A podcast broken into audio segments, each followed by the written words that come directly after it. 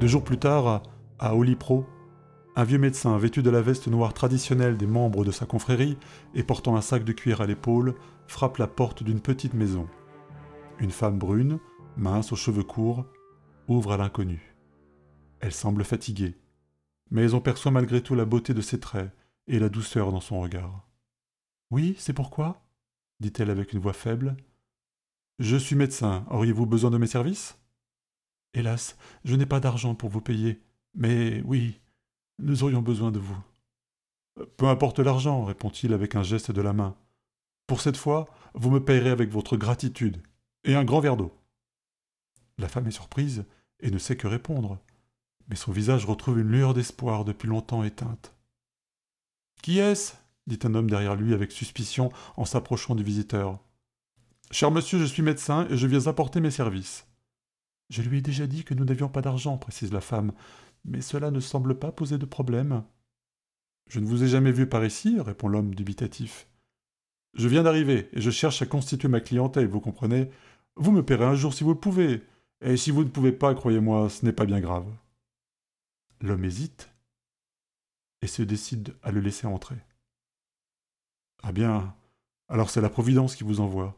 Venez avec moi, c'est en haut. Le mari monte les marches rapidement, le cœur battant, suivi du médecin et de sa femme. Il ouvre une porte couverte de motifs de couleur vive, puis entre dans la chambre sans faire de bruit. Contre un mur, dans un petit lit, une fillette repose, les yeux fermés. En la découvrant, elle dérodène sans sa gorge se nouer. Elle a le teint pâle et les cernes très marquées. Cela fait maintenant deux semaines que sa fille Néa, notre fille, ne peut plus se lever et à peine manger. Elle respire difficilement. Nous avons fait venir un médecin, mais il n'a rien pu faire. Nous ne savons plus quoi faire maintenant. Nous attendons la saison du palais des réponses, mais c'est tellement loin. Nous avons si peur de la perdre, dit la femme, avant d'éclater en sanglots dans les bras de son mari. Bien. Puis-je vous demander de sortir? Je vais m'en occuper, demande le médecin. Euh, oui, bien sûr. L'hésitation est de courte durée. Les deux parents sortent de la chambre et referment la porte derrière eux. Eldérodène s'assied sur le lit de l'enfant. Ma petite fille, murmure le sorcier à la fillette, endormie, en lui prenant la main. Je ne te laisserai plus seule. Je suis resté à distance trop longtemps. Je t'ai laissé vivre ta vie avec des parents aimants, car c'était mieux pour toi. Mais désormais je verrai sur toi. Il passe sa main sur le front de la fille et chasse le mal d'un geste. Son visage retrouve sa fraîcheur. Elle respire de nouveau normalement. Ses yeux s'ouvrent et découvrent l'inconnu penché sur elle avec un sourire. Qui Qui êtes-vous? Je suis médecin. C'est fini, Safinia. Tu es guéri maintenant. Tu te sens bien? Où Où est maman? Entendant la voix de leur fille, ses parents entrent dans la chambre et se précipitent sur elle, les yeux humides de bonheur. Les retrouvailles sont émouvantes. Elderoden ne peut prononcer un seul mot devant ce spectacle de joie, mais il lui faut conserver son rôle jusqu'au bout. Merci, docteur, merci. Je ne sais pas comment vous remercier pour ce que vous avez fait. Ce n'est rien. Permettez-moi tout de même de revenir de temps à autre pour vérifier que tout se passe bien. Bien sûr, vous serez toujours le bienvenu. Très bien alors, je vous laisse. Et prenez soin d'elle. Merci, merci, lui dit la femme en serrant sa fille contre elle.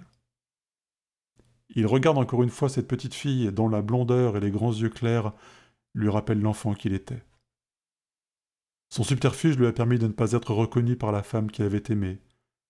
Il a appris l'existence de sa fille longtemps après sa naissance, et avait décidé de ne pas intervenir pour lui laisser la chance de grandir avec deux parents aimants, ce qu'il n'avait jamais vécu. Mais cet éloignement lui avait coûté, quoi qu'il ait pu en penser.